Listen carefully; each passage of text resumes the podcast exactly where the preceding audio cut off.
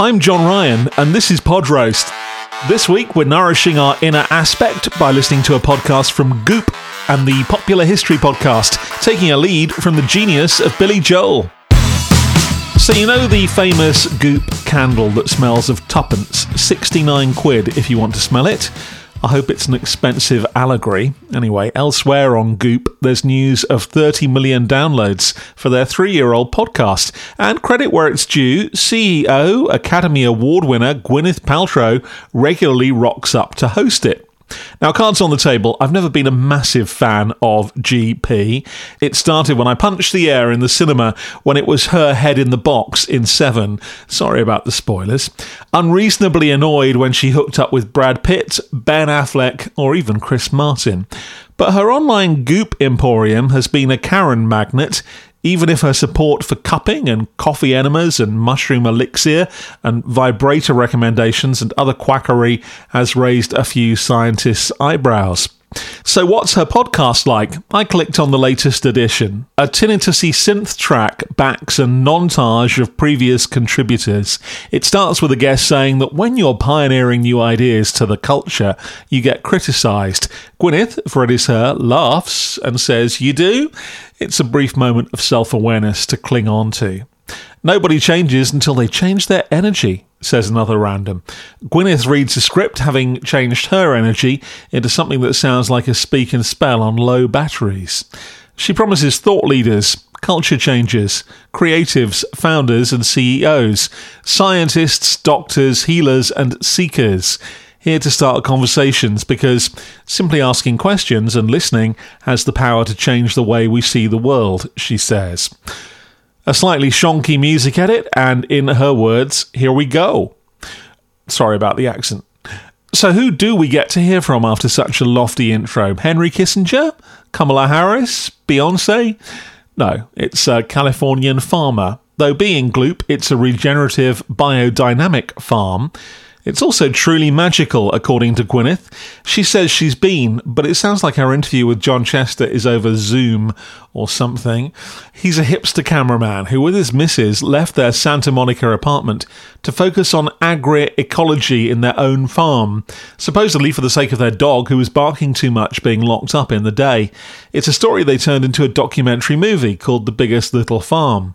They wanted to get into ecosystem stewardship rather than just grow a tomato. In other words, it's the management of the soil that's all important. Gwyneth does that annoying thing of leading questions. Rather than asking, How did you cope with knowing nothing about what you were doing? she asks, Then, of course, you met Alan, who became that mentor. That makes you sound over researched, showing off how much you already know about your guest, rather than discovering the story alongside your listener. Which Alan? Cumming? Sugar? Lily? Note to all podcast producers, and I worry it won't be the last time don't assume our knowledge. Gwyneth, I don't know who Alan is, even if you and John do, and why would I interrupt my listening to go Google it? Whichever Alan it is told John to choose the cow that makes your heart beat faster. We should prioritise beauty in our life. Essentially, find a cow that looks at you like John's cow looks at him. Gwyneth says this is amazing, which I fear is also in her list of overused adjectives. She says the film about the farm is a perfect metaphor for how we get out of the cultural and political mess we're in. She says you need to cultivate pests to cultivate an ecosystem. I think that's what she says. She could be saying pasts. Now, listen carefully to the next question. This is word for word what she asks next. Do you think that if you extrapolate that out, that we can start to heal as a culture if we somehow bring those values of regenerative biodynamic farming, which is tolerance and balance, tolerance of everyone's opinions? Do you think there's anything there? Do you think it might be a way for us to solve this problem where everybody thinks that's totally insolvable?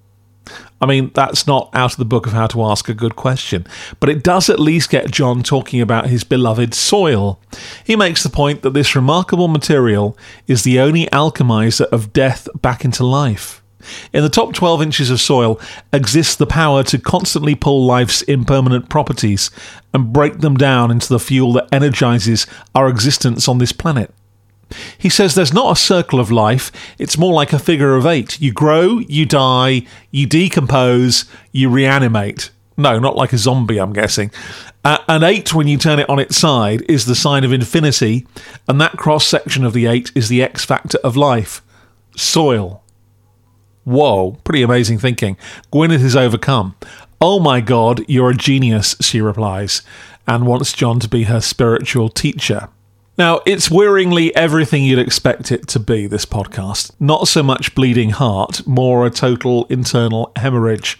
And once again, we do the difficult stuff an A list host, an OK get as the guest.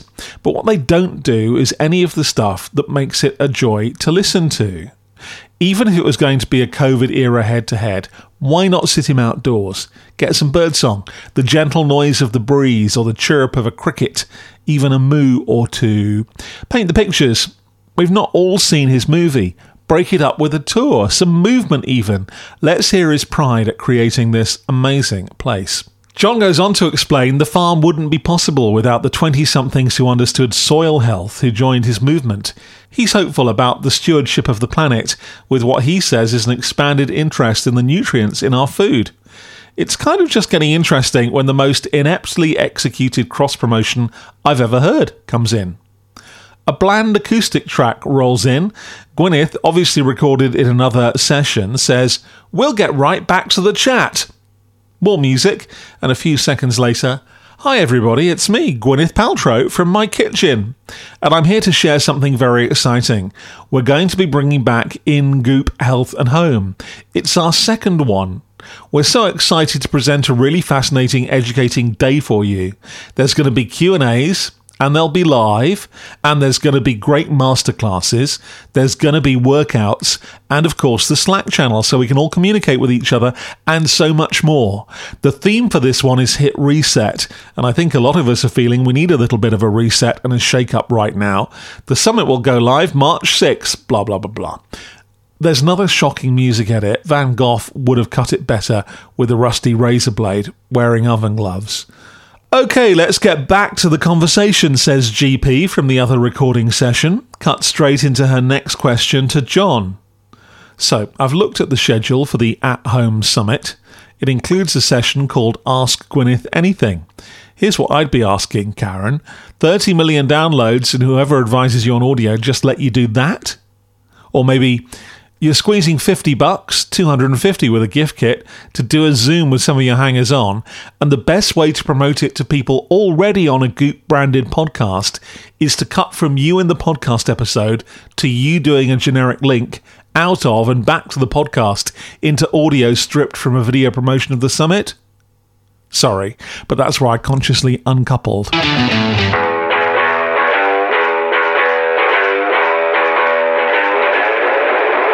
Next up, we didn't start the fire. At the heart of this one, a brilliant idea borrowed. Genuinely, one of those ideas you wish you had. We Didn't Start the Fire is the 20th century history primer set to music by the international treasure that is Billy Joel. He just turned 40 when he wrote it. The list style lyrics identify 100 headline events from when he was born until the present day, which then was 1989. What if a podcast took those events in turn and made them the inspiration for each episode? Now, that's a great idea if hamstrung with complications from podcast music rights. That's why it begins with an enthusiastic, if annoying, rendition of the song on kazoo. Our hosts sing the lyrics themselves, unaccompanied. Mercifully, that was short.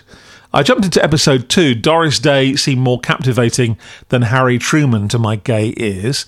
Uh, the hosts are Katie Puckrik and Tom Fordyce. They promise a podcast that explores why the world is like the way it is today. There's a trying too hard vibe going on between our hosts at the start. They do that nervy thing of using each other's name too often, Tom. Do you think so, Katie?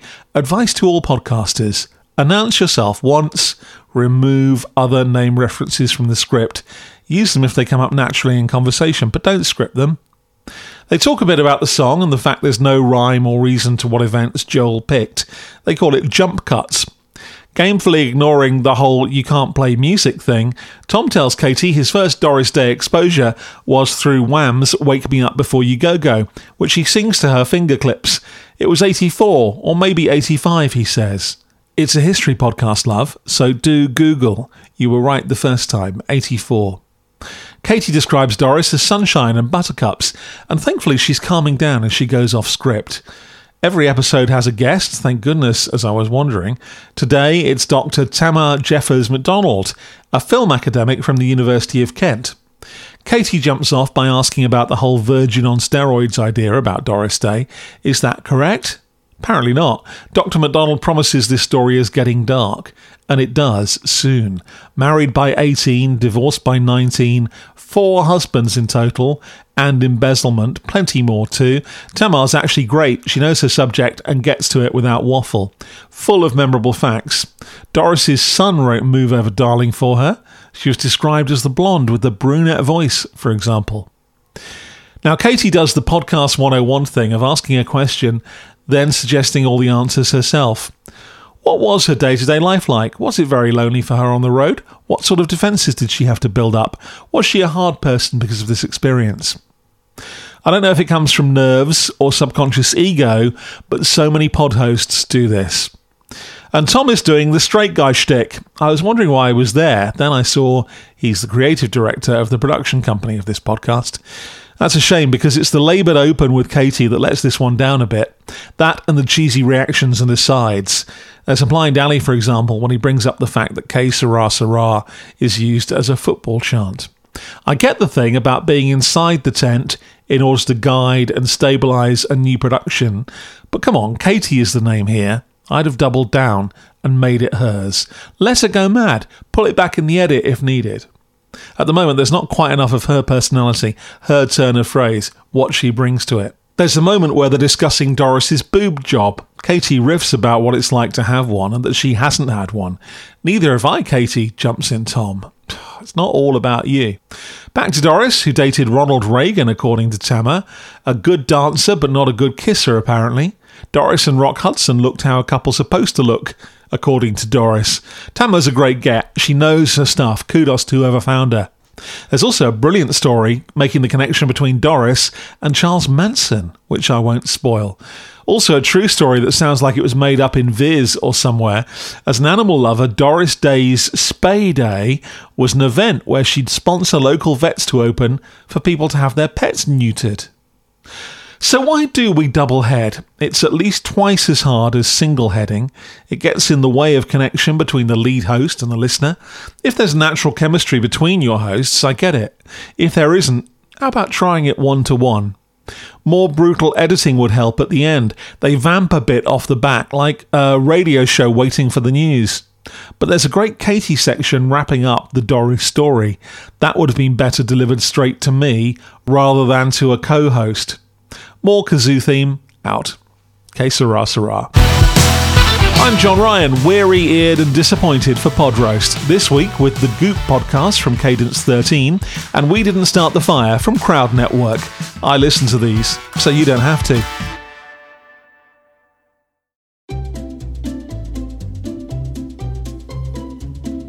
Hello, and welcome to Novel Conversations, a podcast about the world's greatest stories. I'm your host, Frank Lavallo, and for each episode of Novel Conversations, I talk to two readers about one book. And together, we summarize the story for you. We introduce you to the characters, we tell you what happens to them, and we read from the book along the way. So if you love hearing a good story, you're in the right place. Our ninth season is coming this fall. Tune in to hear from some of the all time great authors Charles Dickens, Jules Verne, F. Scott Fitzgerald, and more. Subscribe to Novel Conversations wherever you listen to podcasts.